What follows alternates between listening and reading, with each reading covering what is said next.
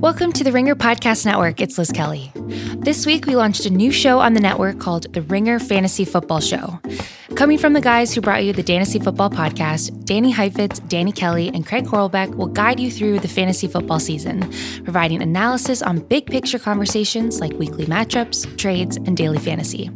The show will run every Monday and Wednesday throughout the rest of the summer and will be helping you through the regular season as well.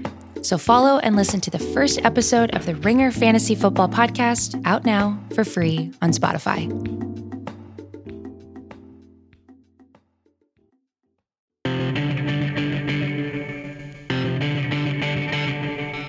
It's the Ringer NFL show, part of the Ringer Podcast Network. I am Kevin Clark, joined today by athletic NFL reporter Lindsay Jones. Lindsay, all the news is bad, but how are you? I, am great. I'm just waiting to find out if we're going to have football in any sense to write about and talk about, you know, starting in the next couple days. I mean, look, the, the Texans rookies and Chiefs rookies are like reporting to camp as we speak. It's crazy. Yeah. And I saw a report that from Tom Pelissero that the Chiefs' uh, health plan has been approved. One of three teams that has been approved so far.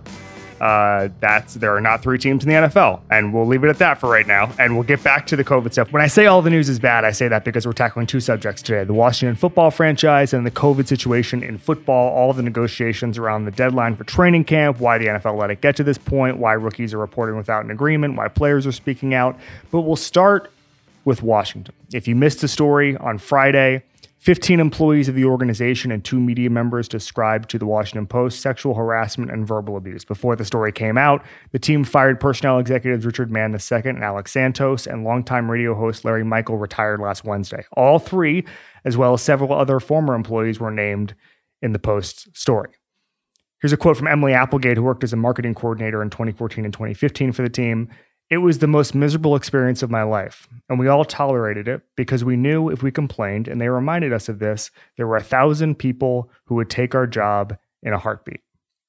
You know, I thought there was a really good column by Claire McNear, one of our staff writers at the Ringer over the weekend, where she basically said you cannot chalk this up as another problem for the Washington franchise because at this point there have been so many missteps so many problems that they all seem to run together. This is not that. This this rises above almost everything else. The two that were the most serious were the New York Times report a couple of years ago about the cheerleaders that was just awful, and this one that is just it is it is unconscionable.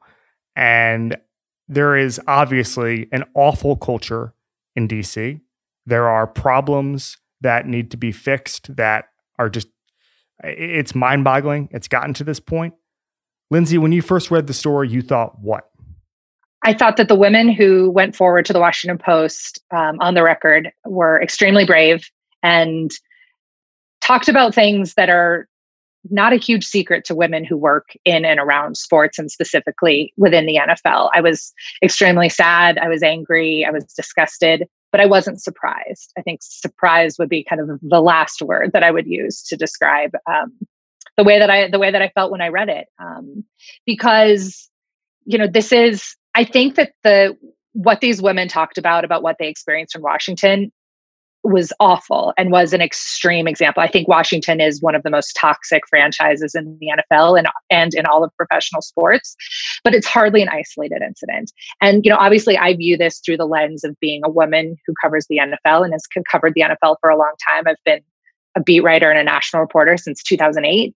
So, you know, I view it through the lens of covering the NFL and what the two female reporters who who went forward on the record what they experienced is stuff that me and my female colleagues talk about all the time. I mean, it's it's constant for us. It's it's a universal experience for women who cover the NFL, and you know, I'm grateful for them for going forward. And you know, the NFL never had its Me Too reckoning when the rest when so many other parts of American society and American business did, the NFL did not have it. And you know, maybe this will be the start of that for the NFL. I'm I'm not sure it will be. I don't necessarily believe that the way that Washington is going to handle it will. You know, I don't have a lot of confidence in the way that Snyder, Daniel Snyder, and his the people he's hired will um, will handle this and will change their culture moving forward. Um, as long as he is running that organization.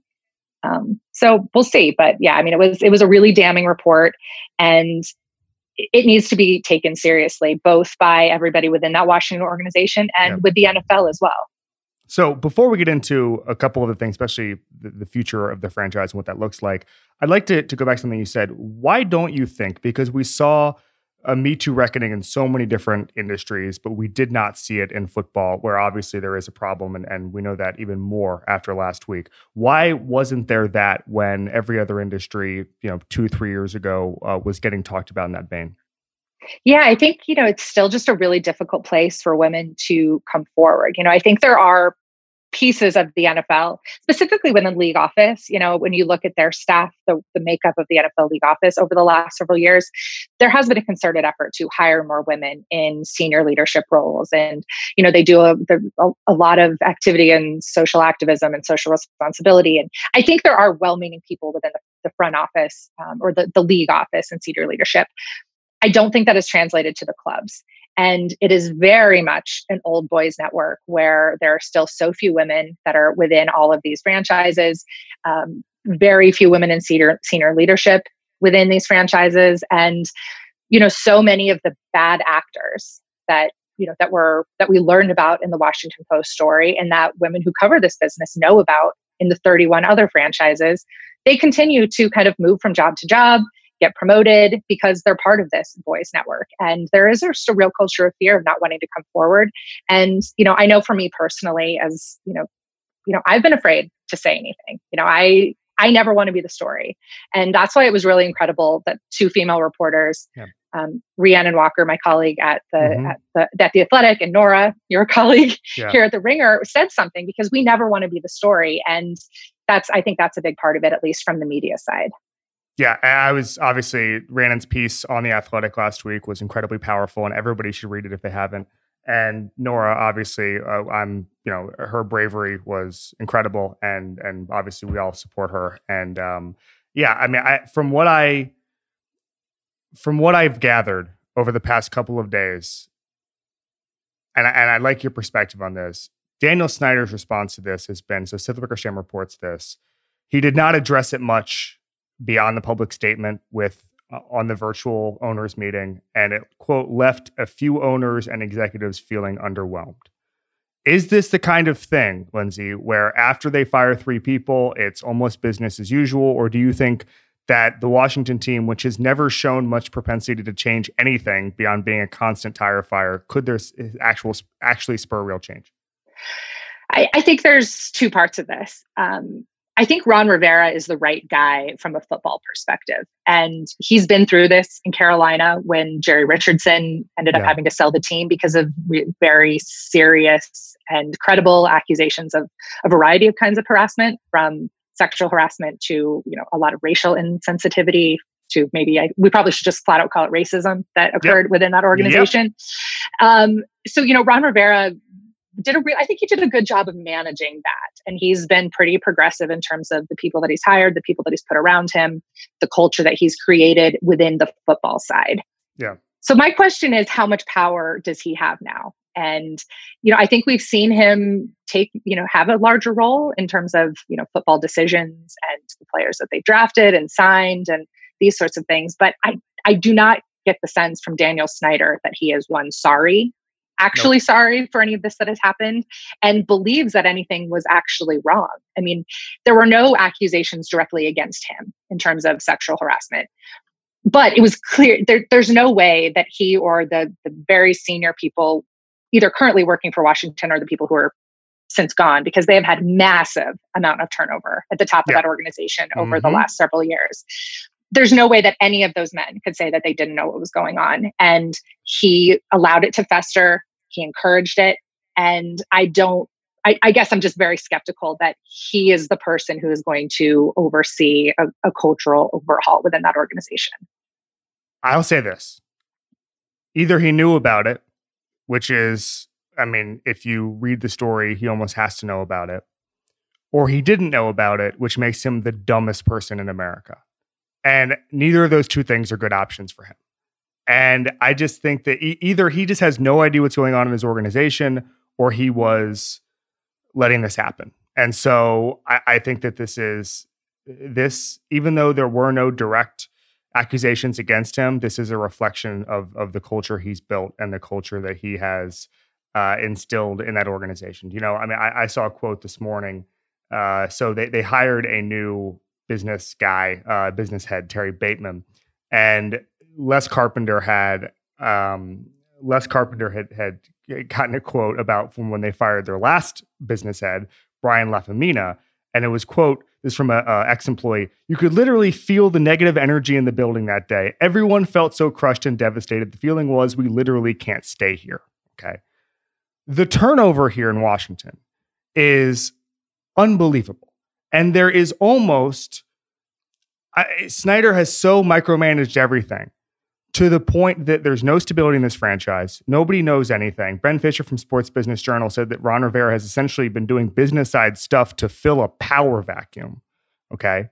And I, there's there's a couple things to unpack. Number one is that I remember really early in 2012, when I was first on the beat, that someone I know in the NFL was like, the Washington just called me asking for job candidates for a certain role.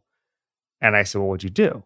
and they said, Well, I gave them three names and then I called those three people and said, Do not take this job. and like, yeah. that's kind of all you need to know.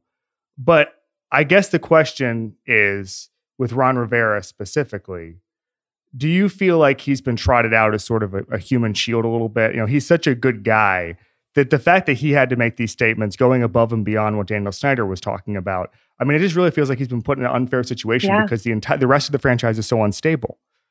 Oh, uh, I 100% agree about that because, and look, he hasn't even gotten to coach a single football practice yet. Right. He hasn't even been able to get all, you know. Has he been able to meet actually, his players? No, I mean, not yeah. not in person yet. I mean, I think there's probably guys that he was able to to meet in person in, you know, January and February when they were coming through the building for you know when it was still open before covid shut our country down.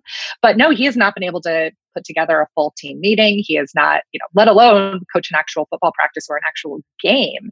Um, so yeah i mean i think there there is some of that. I think he's being put in a very very difficult situation. You know i do think he's capable of handling it. Or, you know if there's anybody in the nfl who is i would you know i probably bet on ron rivera. But i do remember i mean even back in january when he was the first hire. I mean, because he was fired right. by Carolina in what it was like late November, early December. Mm-hmm. So he had a couple of weeks. And obviously, the Washington job was the first one that was open. You know, it was open through most of last season. And I just remember thinking, why, Ron? You're yeah. going to have your choice. There's going to be other places that you can go that are going to have better ownership um, a more stable quarterback situation. Um, or you could just go the Mike McCarthy route and just learn about you know analytics and all that stuff for a year. And, I mean, why would you yeah, want to do that? That's just no. I mean, I do think he's learned a little bit more about analytics, but it's like he had the option to either take a better job or just wait a year. I mean, Mike McCarthy got the Cowboys job. Yeah, like you can if you have a reputation. The the key is to protecting is protecting that. And when you go into Washington, you either it is hard to keep your reputation in Washington. And he actually, I think that the expectations for wins and losses are actually quite low. But I think that it's it's hard over three four years to actually build a culture, and that's going to be his his biggest challenge. I think it's going to be really hard to to turn that that boat around, so to speak. Yeah. Well, and so much of the cult, you know, the building a culture and changing the franchise from within, all of that stuff is stuff that's going to be kind of happening very much behind the scenes. He's going to be judged on whether this team wins. And if the fans come, well, eventually, going to be 2020 but you know if if the business side of this team turns around and people have confidence in the washington organization again and their fans start coming back to fedex or whatever it's going to be named field and you know while the working environment hopefully will change under his leadership ultimately what's going to matter if he keep determine if he keeps his job and what happens to his legacy is if that team is going to win and if Dwayne Haskins is a good quarterback and if Jack Del Rio was the right defensive coordinator, all of these sorts of things. And um, you know, Daniel Snyder's still running the show there, and I'm I just consider me skeptical. Is I guess probably the best way to put it. Consider both of us skeptical on the entire thing. I, I want to get back very quickly to something you talked about. So you were quoted in the Washington Post over the weekend, as was USA Today columnist Nancy Armour uh, Marly Rivera from ESPN, Joan Niesen was in the story, and I, something really made me sick to my stomach in the story. And it was a quote from Nancy Armour. It was, as women, how do you ask for a phone number and make it clear that you're asking for professional reasons, not because you want to turn it into a 3 a.m. booty call? Every single woman who covers the sport has had that thought. The reason that made me sick to my stomach is because this is something that we all we all ask for phone numbers. We have to. We all ask for email addresses. Uh, we all ask for a couple of different ways to contact somebody. And I've never had to think about how to explain this to someone. I just say, "Hey, if I have another question, can I can I text you?" And I've never had to put that into context or perspective. And I guess reading that, I realize um, a lot of things. But I guess I I would ask you, Lindsay, how does the culture change from here? And what are the what do teams need to do? What do sources need to do? What does the league need to do to where um, you know, one of the the key things in this story was Rhiannon Walker talking about the combine and how much yeah. an interaction at the combine, which is where you meet sources, how much that interaction really hurt her. And I think that you know the owners meeting, the combine, exactly what you said. Those are the places you meet people, but those are also bar scenes. Those are also hey, yes. let's hang out by the pool and and have a Corona scenes and I am after you know these couple of stories, I, I have a new perspective on that um, in, in, regards to this. So, how does the culture change? What needs to happen? Yeah, so there's, I mean, there's a lot of a lot to address, I think, within that. And obviously, this is kind of getting very inside sports journalism and the way that our business operates. Um, but yeah, I mean, it's stuff that you know I think about on a daily basis. It's stuff that me and my female colleagues and peers throughout the NFL we talk about regularly. I mean, I'm on multiple group chats of uh, group texts with other female reporters from around the NFL, specific to within the athletic, and then also you know my female colleagues from around um, you know around the industry, and not not just exclusive to the NFL, but you know I think a lot of what goes on with NFL reporting is very unique, and the way that these events. Um, you know, they are very focused around the social networking scene at a bar. And the thing that Rhiannon wrote, her first person piece that she published on The Athletic on Friday, mm-hmm. um, it's so powerful. I hope everybody reads it. It is unlocked, it's in front of the paywall. So please go read it. Um, but there was a part in it that just really, I'm so glad that she wrote. And she wrote about how the, the, the harassment that she experienced um, at the combine, at one of the bars in downtown Indianapolis, it wasn't just the the embarrassment in the moment and the feeling of shame and um, what happened in that moment. It was how it affected her ability to do her job after that. It was the fact that, you know, she had been harassed by the director of player personnel or from the team and she needed to use him you know she would have needed to use him as a source yeah. and she wrote that she played small that next free agency you know in the coming months because she couldn't go to him or his top assistant to be sources about free agency and so it's always trying to find these other avenues around it and that's you know that's where this trickles down and you know i think unfortunately um, so often the focus when you talk about women working in sports media is oh it's it's all about the locker room and what's it like being in the locker room? And you just want to be in this male space and it's their private area and they they should be able to be naked and not have to be around. It's not about the locker room. Um, and people who want to take it there it's a complete misunderstanding of what the issue is what the challenges are for women to work in this business. So when you talk about what what can be done i think there's um, you know, I think there's a couple things, and it's not this isn't exclusive to sports media. I think this is, you know, this can apply to men who want to be allies who are working in any industry, whether you're working in, you know, a law firm or a bank or in a public school setting, whatever it might be, where, you know, women are not sex objects. Your your female peers, your coworkers, the women that work at other firms or at other newspapers or other media outlets, um, and the women who are covering business. It's it's not a sexual thing at all. And you know when when we talk about how to ask for phone numbers it's something that we consider all the time. And you know you just said it where you say you know hey if there how can i get in touch with you if i have a couple other follow-ups? Mm-hmm. it's you have to make sure that it's always done within a professional setting. But you think about things like well what time am i texting? What's the tone of this text?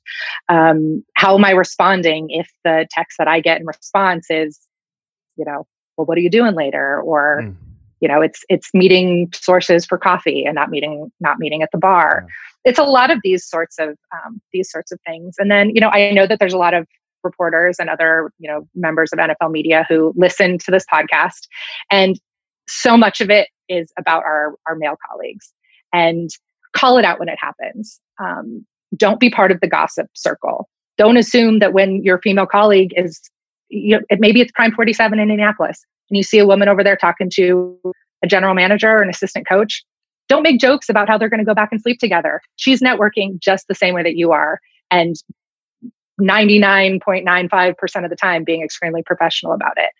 Um, so, you know, I think it's those things that are about being true allies. And one of the things that just really was frustrating last week before the Washington Post story came out was that there was just a ton of gossip going around about like what yeah. the story was going to be. And it just shows how many men working in this industry know about the harassment that goes on and have seen it firsthand, have seen it at the bars in Indianapolis, have seen it at the bars in Mobile during the Senior Bowl, have seen it at the bars at the the Ritz Carlton at the at the owners meetings. And while they might, you know, check on you immediately to make sure you're okay, that's where it ends. And you know, there's no kind of accountability. And we need our male peers and our male allies to kind of step up and truly be truly be allies and not part of the problem.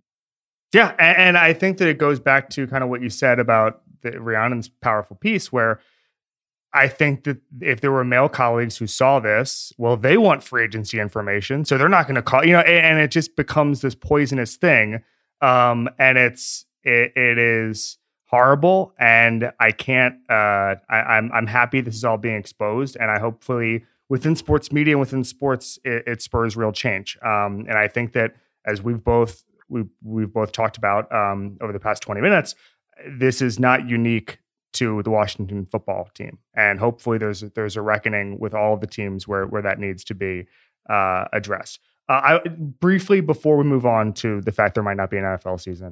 Um, okay, it's going to be fine. Um, is uh, the name change because this is something we I don't think we've even addressed on this show because of the constant churn of news. To me, the weird culture war they were fighting, Snyder and, and Bruce Allen and all these guys, the, the weird war they were fighting over the name is symptomatic of just a, a franchise that spends its energy on the wrong things. And I think that you look at all the mistakes that they've made, anything from handling RG3 to and his injury to letting Sean McVay and Kyle Shanahan and Matt LaFleur out of the building without a second thought. Any of those things can be explained away by the fact they they a don't prioritize winning in the way that most teams do. Not 32, not th- uh, 31 other teams, but I would say like 20, a good 23 yeah. to 25 teams prioritize winning. And B, that they just care about the wrong things. And um, when, when this name change thing came down the pipeline, what was your first thought, Lindsay? You know, I think it was okay, finally he's going to do it. But it, it, this was not some benevolent moment by Daniel Snyder. This was not that he had this light bulb that went off that he realized that the name of his organization was racist. It wasn't that he had this this moment, this reckoning. It was it was financial. And that's what it is so often is that finally, you know, it was FedEx and it was the other major sponsors threatening to pull out and to force, you know, enforcing this to change. And so often that's how, you know, major change happens, right? It's that there's some sort of financial impetus that's going to make it happen. And it was finally going to affect Daniel Snyder's, um, you know, his pocketbook and his right. bank accounts or whatever. And, you know, and that's when, when we talk about them not winning and not being caring about winning, it's because every time we see those Forbes lists of NFL valuations come out, they're always right near the top. So while they were floundering on the field, they were an embarrassment, you know, in the news, you know, just constant misstep after misstep he was still raking in a ton of money. So why was he going to do anything differently? And it really finally, you know, it was not the Black Lives Matter that forced him movement that forced him to change.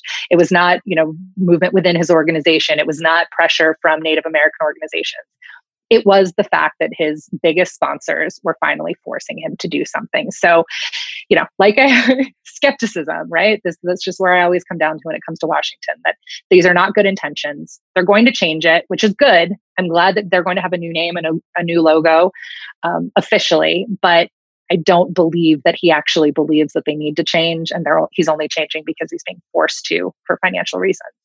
Yeah, well said. I mean, this was not just FedEx, but Nike pulling the the products yeah. off off the website, Amazon, and also, by the way, a lot of this the revenue from that stuff gets shared with the other owners. And so, if you're Jerry Jones yeah. or or you're Stephen Ross, and you're just like, wait a second, we're we're losing 132 of our of our merchandise revenue because Daniel Snyder's battling some weird culture war. Like, no, no thanks, no thanks, guys. All right, before we move on, let's take a quick break. Hiring can be difficult, but if you're a company that's trying to hire, you face new difficulties. From safely reopening your doors to finding the right person for a specialized role, Housing Wire could relate. They needed to hire an ambitious reporter to cover news stories on the U.S. mortgage and housing markets. So they turned to ZipRecruiter. ZipRecruiter's smart matching technology finds people with the right experience for your job. In fact, four out of five employers who post on ZipRecruiter get a quality candidate within the first day. And that's how HousingWire found Alexandra Roja. Alexandra never imagined that she could get a reporter job in the midst of COVID 19. Hiring was frozen. The idea of looking for a job was discouraging. So she created a profile on ZipRecruiter. ZipRecruiter matched Alexandra to HousingWire's reporter job because her degree and writing skills were a great fit for the role. HousingWire received her application only four hours after they posted the job, and a few weeks later, Alexandra started her dream career. ZipRecruiter helped Alexandra find the right job, and they helped Housing Wire find the right person for their role fast. See how ZipRecruiter can help you hire. Try it now for free at ziprecruiter.com slash ringernfl. That's ziprecruiter.com slash ringernfl.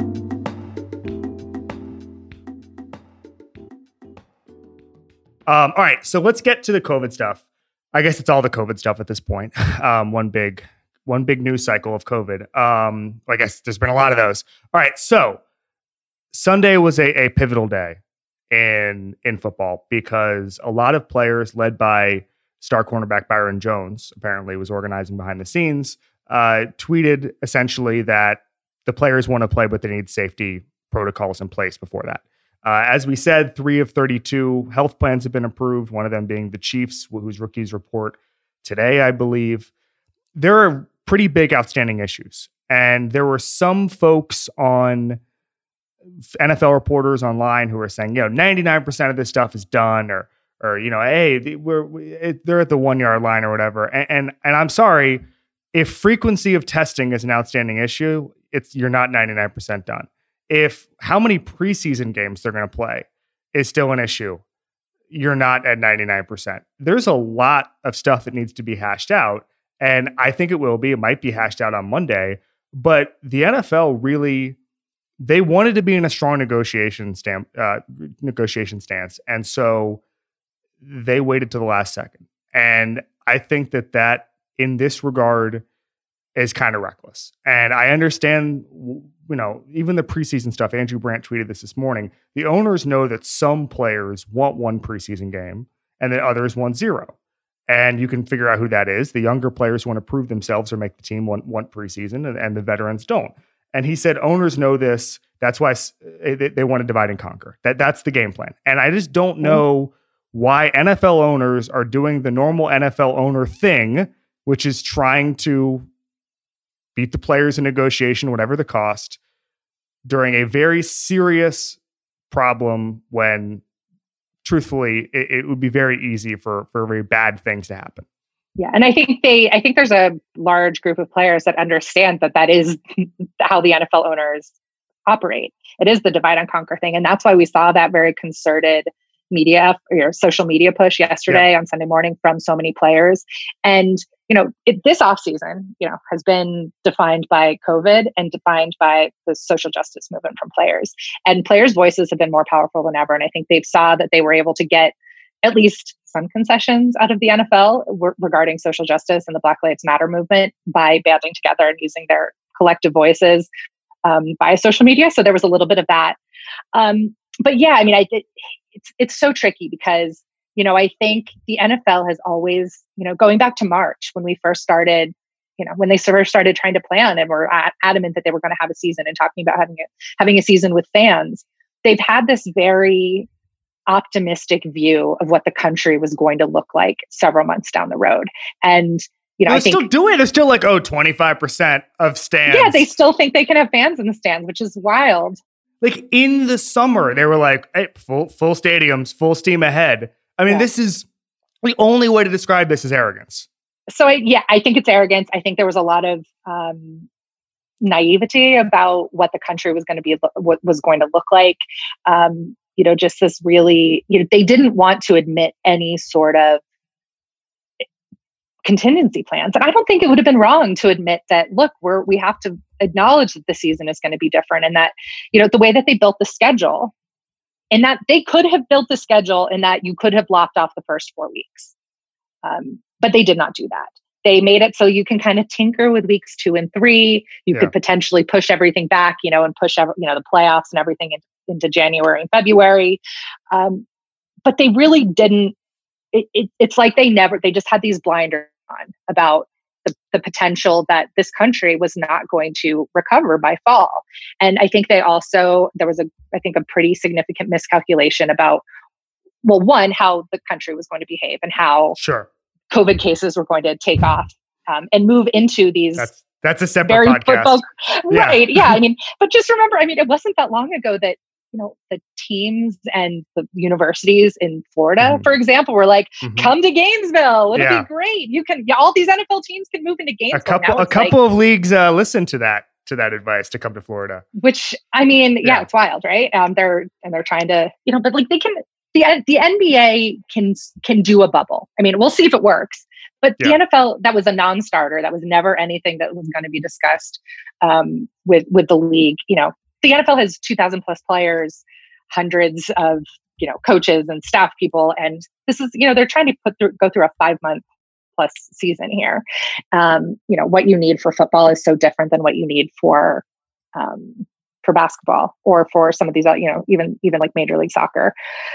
Um, so you know i think when we talk when we look at these different reports i think you have to kind of break them out into the different pieces i think i do believe it's accurate to say that they're you know 99% done on testing protocols and that's the thing that has to come first because these players literally are flying into these cities right now um, if they don't live there year round but yeah they're flying into kansas city they're flying into houston rookies from all 32 teams are going to reporting be reporting on tuesday and they need to have those testing protocols in place first like, the like how often they're tested. Yes, yeah. Like, I mean, I, I, it's just it is so they're doing the NFL owner thing. They're not doing daily testing. Peter King reports it's not even going to be instant results. It's going to be 24 hours, and we'll get to that in a second. But I mean, they're doing they're clearly doing that so that the big give among will ownership be will be the will be both preseason and daily testing, which both of which should have been yeah. resolved months ago. And, and oh, I know I 100%. I, yeah. I, I guess I guess what I'm saying is the NFL owners will never change. I think I think you're right about that. I yeah, think that's okay. a pretty good. I think that's a pretty good assumption to make. Um, but yeah, I mean, I expect that we'll have like the te- the testing protocols finalized here within the next, you know, several hours. I mean, we're, we're recording this at lunchtime on Monday, so it could be at some point on Monday or, or by Tuesday. But the thing is, is the players have a lot more questions than just how often are we going to be tested. You know, it was very clear from what players were tweeting about on Sunday that they are involving their families in this, and yeah. they want some sort of you know guarantees which is difficult because nobody knows anything about covid right i mean we you know, if COVID's an iceberg, we, we're only seeing the very top of like what this disease is capable of and how it's transmitted and what it does to children and how children translate mm-hmm. and or, or, transmit. And you know, it's all the same conversations that probably should be happening around schools. We're having around professional sports, which is, like you said, a whole different podcast.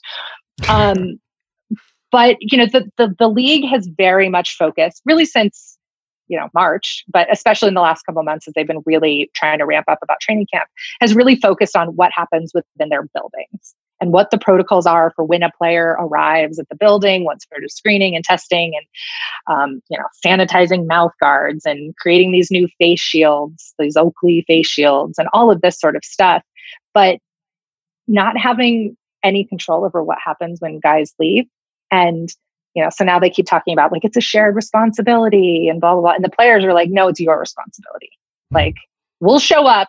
Our contracts say that we need to be there july 28th we'll show up but it's your responsibility to make sure that me and my family are going to be safe. And as of right now the nfl has not been able to provide real answers or any sort of assurances about that that that'll happen and then what they're going to do if there's any sort of outbreak and what we're seeing around the country right now it would be extremely naive to think that there's not going to be an outbreak in one or more of these 32 teams.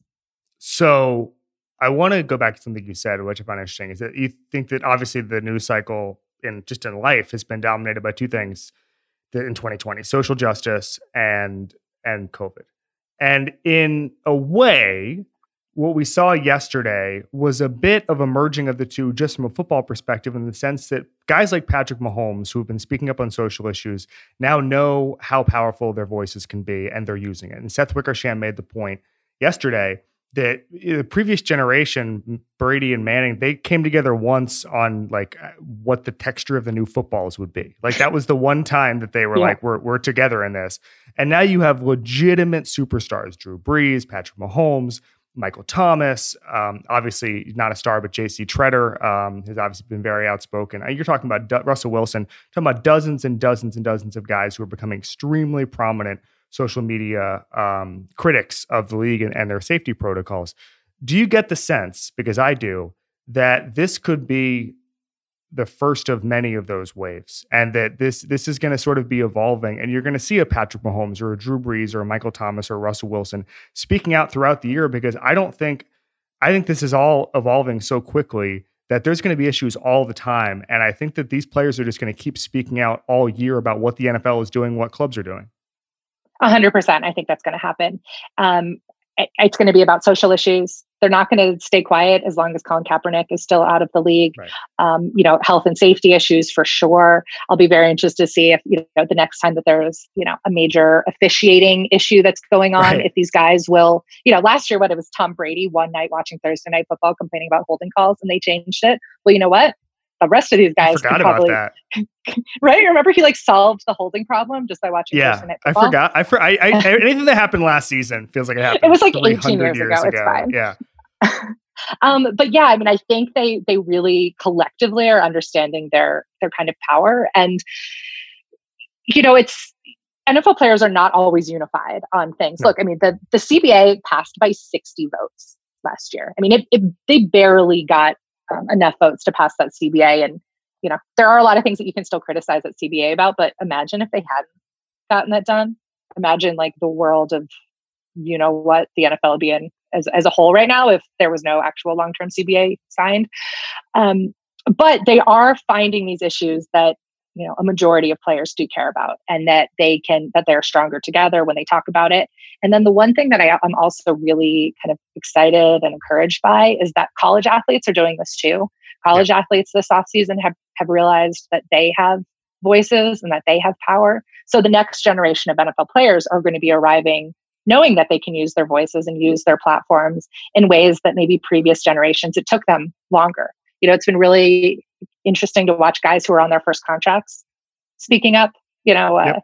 yeah, Patrick Mahomes was always going to get uh, five hundred million dollars. Yeah, but you know, he was at the front and center of the Black Lives Matter video. Yeah. You know, before he got his massive contract, and you know, it's it's Saquon Barkley and um, you know guys who have come into the NFL post Colin Kaepernick um, that are kind of leading all of these movements right now, and they're not waiting to become five time All Pros and future Hall of Famers to stand behind something. And the rest of these, this old guard of quarterbacks, this old guard of NFL guys, they should be grateful to what these young guys are doing right now and probably follow their lead. And um, yeah, it's just exciting. But I, I, I expect that we're going to see it a lot. I mean, what we saw on Sunday is not going to be the last time that these guys are banding together to talk about health and safety even with the college stuff, there's some there's going to be some tangible changes. You know, Quincy Avery, who's the quarterback coach for Deshaun Watson, some other folks, he tweeted a couple of days ago, or a couple of weeks ago, like, look, guys, a lot of college, a lot of your favorite college players, is how we put it, have taken their last college snap. I mean, some of these guys yeah. are not going to put up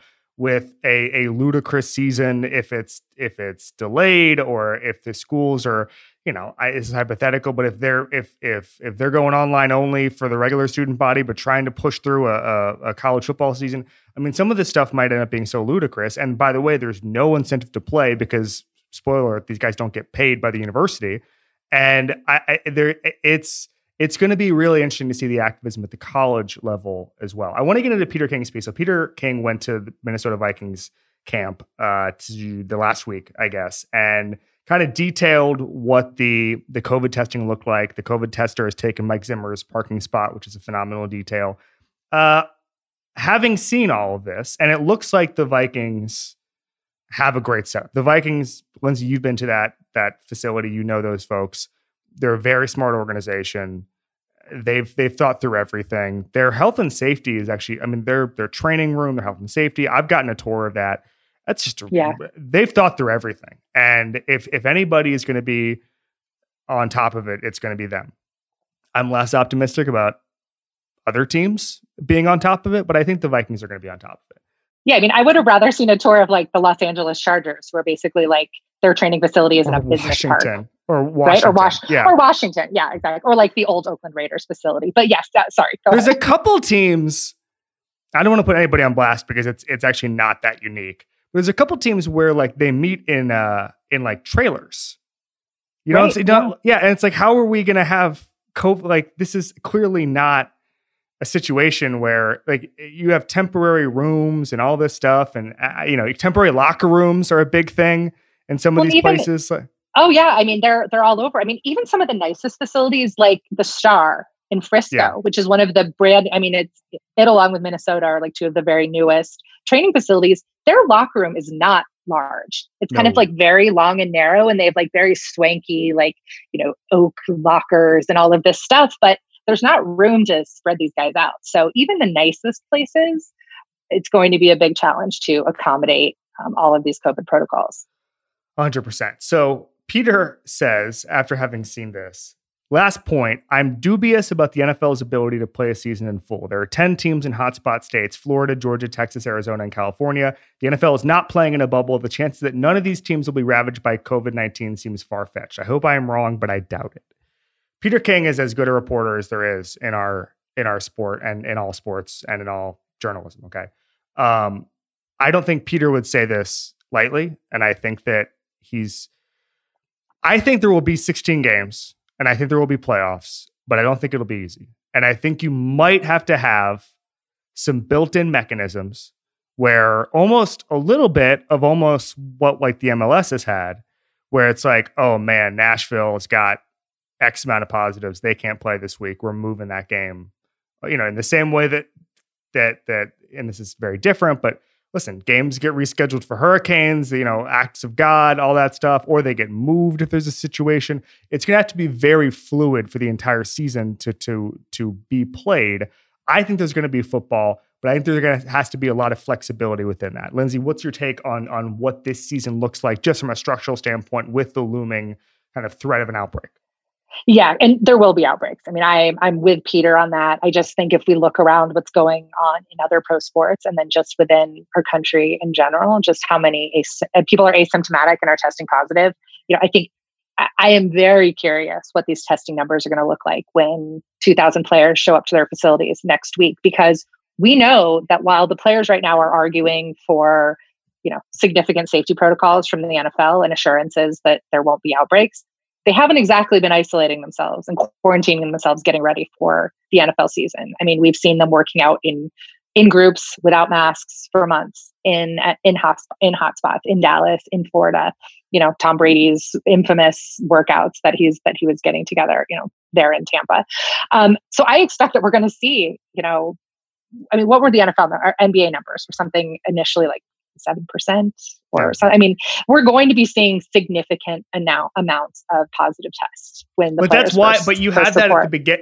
Yeah, you had that at the beginning of the bubble for the NBA, and then they all sit in the bubble. and then they were in a bubble, right? And yeah, and I just I, the the problem is if whatever the testing numbers are, there's not there's not a guarantee that those are going to get better because there is no bubble. yeah, exactly, yeah, because then they're going to be going out and they're going to be going back to their houses, they're going back to their homes and going to the grocery store, and maybe kids will be in school, and you know, they're.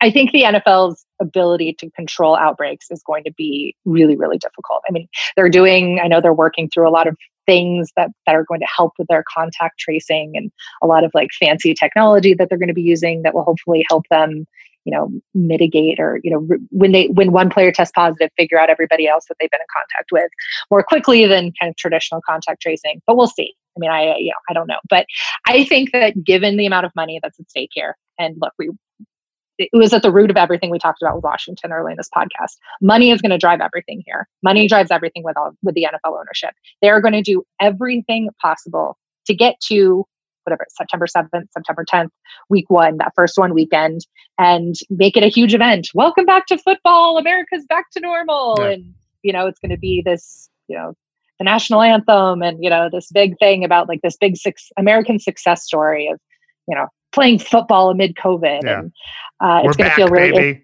yeah. it's going to feel real icky. It's what it's going to. I'm going to have the conflicted feel. I'm sure you will as well. Um, I it's but yeah, they're going to have to be flexible. They keep talking about like, oh, we've moved games because of yeah. hurricanes or because the, the the the ceiling of the Metrodome collapsed. And, oh yeah, I forgot you know, about that. that. you know that they have been able to you know be flexible and move things, but they haven't built those mechanisms in yet. And I think there were a lot of opportunities that they could have done that already, and they haven't because they've been just so blindly focused on normalcy and having a normal NFL season. When I don't think anybody, well, I should I shouldn't make broad generalizations like that about the American public, but I don't think a lot of people would have faulted them for acknowledging that this year is going to be very difficult and it's going to be different and making some smart rational decisions to build the schedule differently or to you know move some teams or train change training camp locations sorts of things that would maybe help mitigate some of these risks the lack of reckoning with the reality has been the the strangest thing. And I think for a team that tries to play on everything because there's 14, 15 billion dollars in the line every single season, uh, it's it's been a little bit strange to see them try to approach this as normal. Marlon Humphrey, the Baltimore Ravens star cornerback, has tweeted, "quote That Corona test brought tears to my eyes instantly." LOL. So we're going to be seeing a lot of that. Um, the interesting thing to me in that piece is Richard Sherman, tells Peter that no one knows if, if they're going to be able to finish. He, he polled players, are they going to be able to finish the season? No one knows, but I feel like the way this league runs, Rich Sherman said, if the season starts, they'll fight tooth and nail to finish. I think that's an important point. Mm-hmm. The Super Bowl, I, I, I, don't think this is exactly breaking, breaking news. The Super Bowl is lucrative for them, and they're going to want to play it. Maybe it gets delayed a couple of weeks. Maybe at some point, I, I don't think anybody would would fault them. listen, the NBA and NHL and MLS were pushed back months. I don't think anybody would fault the NFL if even in the next couple of weeks or the next month they said, "Listen, we're going to push the the NFL, we're going to push the playoffs and the Super Bowl back three weeks just to give a cushion." And and the best case scenario is, yeah, three weeks after a crazy season to to rest and and recover and all that, and and and there is no outbreak, right? That that's the hope. The worst case scenario would be you need those three weeks to play rescheduled games. Maybe you need more, but I I just think that trying to say we're going to play all of these on time. We're going to play the Super Bowl in Tampa in the first week of February. All this stuff seems a little bit. I, I, I wouldn't say misguided because they haven't acted on it yet, but it's optimistic at best. Andrew Whitworth, who had COVID and had his entire yeah. family get it as well, and I believe nine for nine is the, the ways he put it is kind of a tongue in cheek joke. Uh, he says, "I don't feel great about the ch- chances." Not that it can't be done, but it's going to be hard this year to have a high quality of play and play to the finish. How do you keep the games fair when teams have key players going in and out of the lineup? I think that this is, you know, Philip Rivers made the point in the conference call a couple weeks ago. What happens if someone tests positive the week of the Super Bowl? Tom Pelissero and I talked about those those options and those contingencies last week. But this is going to be a really, really complicated season, and and, and I just, you know, to peel back the curtain a little bit, you know, we were talking. I was talking to my editor about story ideas. You know, the next couple of months, and this time of year, it's like, hey, I'll do some of Matthew Stafford, or hey, I'll do, you know, let's go down and hang out with Deshaun Watson. It's like there's one story right now, and I guess uh, two stories. You know, COVID, and then obviously the, the social justice part of it, which will continue. But this isn't a let's catch up with Matt Ryan type of year. Yeah, yeah. There's no training camp tour. You know, we're not going to be no. driving across the country and, you know, sitting down with, yeah, quarterbacks and head coaches around the league. I mean, this is, yeah, we're sitting here on Zoom right now. This is going to be our, this is going to be our training camp tour. It's going to be, it's going to be very different. But yeah, I mean, we're in the exact same boat too, where it's, you know, COVID is going to impact every bit of the NFL season. And even things that we think are just about football are going to be about COVID. And it's going to be about the teams that are able to succeed despite all of these complications. It's going to be the, the guys who are replacing guys that get sick. I mean, what about when like there's going to be a head coach who gets it? And, you know, there's a lot of over 65 um, high risk coaches in this league. Um, it's it's going to happen, and it's going to be how how well and how quickly does the NFL adjust? And God forbid somebody gets critically and critically ill and that's you know that's I think kind of the elephant in the room here is that that could happen, and I'm not sure, you know, they that and maybe that's what the players have started speculating about and started talking about through their tweets on Sunday was like, I got to keep my keep our family safe, um, because I think there's it's a really really real chance that somebody in the NFL sphere, whether it's a player, a coach, an assistant coach, a scout, a, a parent of a player, you know, mm-hmm. a spouse of a player, somebody is going to end up. Somebody will probably end up dying from this. Yeah outbreak. And we saw it in the NBA. Karl Anthony Towns' mother unfortunately passed away yeah. uh, during that break, and I think that as the outbreak grows across the nation, this this will continue. This is how the virus works. Um, is that is that there there are deaths, and I feel like I, I don't know. You talk about the at risk folks. I mean, I, I it's I don't know the numbers on over seventy coaches or over sixty five coaches or whatever but I think it's it's kind of what you're saying. You know, I mean, I, luckily Andrew Whitworth's entire family recovered, um, but there are a lot of people the NFL players, coaches, and executives are connected to that that are going to get this virus throughout the fall. And how does that play into the season? Yeah, and I don't. They don't have answers for that yet. Um, they don't have answers for what's going to happen if you know if there's three offensive linemen who test positive, does the entire yeah. group needs to be quarantined? They don't have answers for if um, somebody's wife gets sick, and then can yeah. the player because they're you know if they're going to set this opt out date of August first, um, it's hard to have set these hard and fast rules and deadlines right now when this virus. Russell Wilson's so wife is changing. pregnant. Russell Wilson's yeah. wife is pregnant. And what what happens if there's a medical emergency in the Seahawks? Let's say this is all hypothetical, yeah. obviously. And he's just like, I'm bailing on this yeah. week. I I, I don't know if he would. Go ahead. Uh, well, no, it's uh, that's hundred percent. And there's probably hundreds of players whose wives are pregnant right now mm-hmm. um, across the league. And did you see the tank the, the story about Demarcus Lawrence? Um, I did this week where he's yes. where he's debating whether or not he's going to report. He missed the birth of his first child because he was at his rookie mini camp and kind of did the like, I have to be here at rookie minicamp. So he FaceTimed in for the birth of his first child and for years has regretted that he missed the birth of his first child for football. And now he's saying, I'm not going to miss the birth of my child again. And if, if because of football, I have to be quarantined and I can't be around my wife and go to the hospital and be there to, you know, for my child's birth, and maybe I'm not going to play football, you know, and this is one of the highest paid defensive players in the NFL, you know, a very key key person on the Dallas Cowboys defense. And I, I think we're going to start hearing more and more stories about that. Um, and this is the leverage point that the players have too. That, they don't have a ton of leverage. We, we talk about this all the time, right? That that the owners are not fair negotiators here. You know, they they don't negotiate nicely here. That the only leverage that the players have is the threat not to show up and not to play.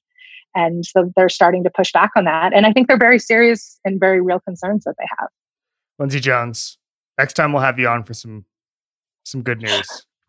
Next time there's good news, we're gonna have an emergency pod and just talk about okay. it. We'll be we'll have a great time.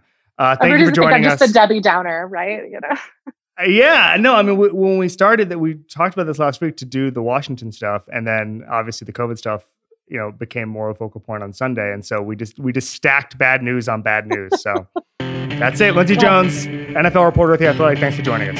Thanks, Kevin.